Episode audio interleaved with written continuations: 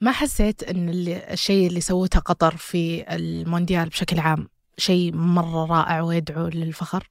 آه إلا مرة بطل. قد تساءلت طيب وش بيسوون بالملاعب هذه بعد ما تنتهي البطولة؟ يعني أحس إنها يوم أفكر فيها أحس إنها وهقة إنك تبني هذه كلها عشان بطولة واحدة بعدين تتوهق فيها. ما أدري شلون بيصرفونها الصدق بالضبط أنا أقول لك.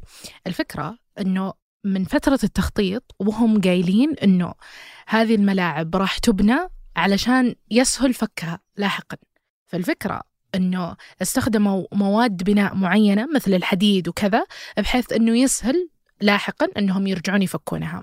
فقطر واحدة من ضمن الحلول. طبعا مش كل الثمانية ملاعب راح تتفكك لكن الأغلبية العظمى سبعة تقريبا. من ضمن الأشياء اللي هي راح تستثمر فيها هذه الملاعب أنها راح تعطيها للدول النائية بحيث تساعدهم يحسنون البنية التحتية.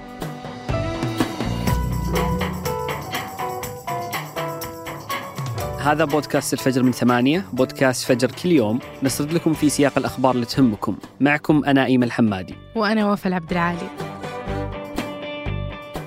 حلقة اليوم عن قصة مدرب منتخب السعودية هيرفي رينارد.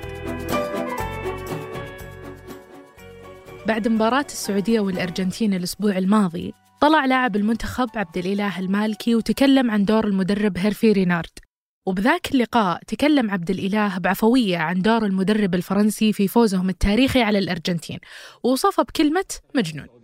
رينارد مجنون. حفزنا كلعيبة ودنا ناخذ الأخضر واليابس عبد الإله كان يقصد بهالوصف حماس رينارد في تدريب لعيبة المنتخب وأسلوبه في تحفيزهم بحيث يقدمون أفضل ما عندهم. فكان يقول إن المدرب حفزهم لدرجة إنهم ما ناموا وكانوا منتظرين يلعبون المباراة من الفجر. وقتها البعض ما استوعب كلام المالكي عن الفرنسي رينارد لكن بعد ما انتشرت فيديوهات المدرب مع اللاعبين الكثير فهم وش كان عبد الإله يقصد. بحلقة اليوم راح نسرد أبرز المحطات في حياة هيرفي رينارد المثيرة للاهتمام واللي تنوعت ما بين احتراف كرة القدم وشغله كعامل نظافة إلين دخوله عالم التدريب. هيرفي رينارد انولد في سنة 1968 في جنوب شرق فرنسا وبدأ في الثمانينات مسيرته في كرة القدم كلاعب محترف في خانة الدفاع ولمدة 15 سنة لعب رينارد في أكثر من فريق فرنسي أبرزهم نادي كان لكن بعد مسيرة متواضعة كلاعب محترف قرر أنه يعتزل وبعد الاعتزال اشتغل رينارد كعامل نظافة. وكان روتينه اليومي لمدة ثمان سنوات يبدأ بالعمل في التنظيف من الساعة 2 ونص الصبح إلين الظهر. Je me levais à 2h30 du matin, je terminais vers midi, je partais à 17h à Draguignan pour l'entraînement. هذا رينارد وهو يروي قصته وبداياته وكيف إنه كان ينظف الشبابيك والفرش. لكن خلال هالفترة الصعبة ما انقطع حماس رينارد بكرة القدم. فكان المساء بعد نهاية دوامه يتمرن في نادي مغمور اسمه SC Draguignan وهو بالمناسبة النادي اللي لعب فيه لأول مرة كلاعب محترف. وبالأخير أنشأ شركة تنظيف ووظف معه شخص عشان يساعده في جمع حاويات النفايات والتنظيف. هالشخص كان لاعب سابق وتحت تدريب رينارد ويقول عن رينارد أنه حتى أثناء هالمرحلة من حياته كان يتكلم عن شغفه بالتدريب وكيف أنه كان ينتظر الفرصة الأولى. وفعلا تحقق حلم رينارد في التدريب وبدأ مع نادي أس سي دراجنان في عام 1999 إلين 2002 لما صار يحترف التدريب خارج فرنسا وتحديدا بالصين لما صار مساعد مدرب لأحد الأندية هناك. ومن 2002 إلين 2007 اشتغل رينارد في مناصب مختلفة كمدرب ومساعد مدرب وتنقل في أكثر من دولة منها بريطانيا وفيتنام والصين وغانا لكن نجوميته في التدريب ما جت إلا بعد ثمان سنوات من دخول المجال. تحديدا في 2008 لما تعين مدرب المنتخب زامبيا. وقادهم للدور ربع النهائي في كأس أفريقيا لأول مرة من 14 سنة.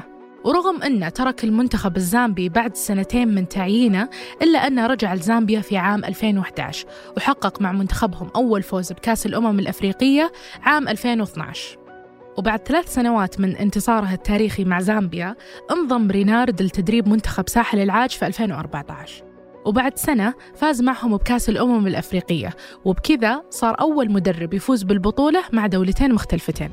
لكن رحلته مع ساحل العاج ما طولت ورجع لفرنسا عشان يدرب فريق ليل. بس يبدو أن رينارد مدرب منتخبات مو مدرب أندية. لأن بعد 13 مباراة مع ليل ما حقق فيها إلا 13 نقطة بس. وبعدها رجع رينارد لتدريب المنتخبات من بوابة القارة اللي حقق فيها الإنجازات. هالمرة كانت مع المنتخب المغربي اللي تأهل معاه إلى نهائيات كأس العالم 2018 بعد غياب 20 سنة عن البطولة. وصحيح أن المغرب طلعت من الدور الأول إلا أن أدائها استحق إشادة الجميع خاصة بعد تعادلها مع أسبانيا. وبعد استقالته من منتخب المغرب عام 2019 واصل رينارد تدريب المنتخبات العربية. ولكن هالمرة مع المنتخب السعودي في آسيا. كانت مهمته الأولى الوصول لكأس العالم. رينارد حقق هالهدف بطريقة استثنائية.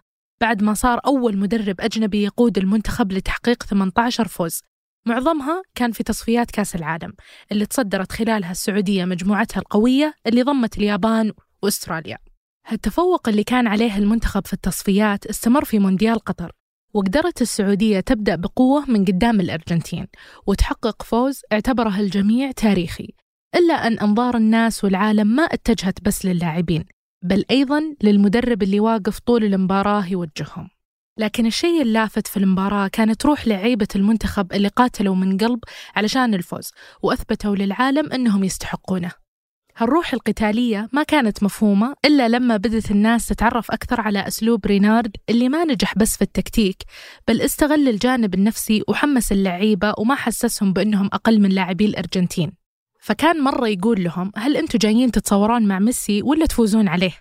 ومرة يوضح لهم أهمية المباراة ويقول لهم أن أمه راح تكون لأول مرة بالملعب هذا الدعم النفسي ساعد لعيبة المنتخب في أنهم يهزمون الأرجنتين في مباراة تاريخية ما أقتصر أثرها على السعودية بل وصل حتى لليابان اللي قالت لعيبتها أن الفوز السعودي حمسهم في مباراتهم أمام ألمانيا وخلاهم يطمحون للفوز عليها وهو الشيء اللي صار لكن فرحة رينارد مع المنتخب السعودي ما اكتملت. في المباراة الثانية مع بولندا اللي انتهت بهزيمة السعودية رغم الأداء اللي أشاد فيه المحللين ومع ذلك طلع رينارد بعد المباراة وقال إن المنتخب بيقاتل في مباراة المكسيك للتأهل لدور ال 16 وطلب من الجماهير أنها تعبي ملعب لوسيل اللي فازت السعودية فيه على الأرجنتين. وفي حال فازت السعودية على المكسيك الليلة فراح تضمن مباشرة التأهل بغض النظر عن نتيجة مباراة بولندا والأرجنتين. وهالشيء أكيد بيمثل إنجاز كبير للسعودية. وإنجاز بعد الرينارد اللي راح يكون ثاني مدرب في تاريخ المنتخب السعودي يحقق بطاقة التأهل من دور المجموعات في كأس العالم.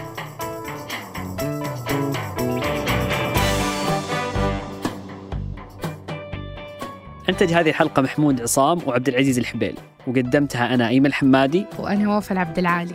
وراجعتها أسيل عبد الله وحررها محمود أبو ندى. نشوفكم بكرة الفجر.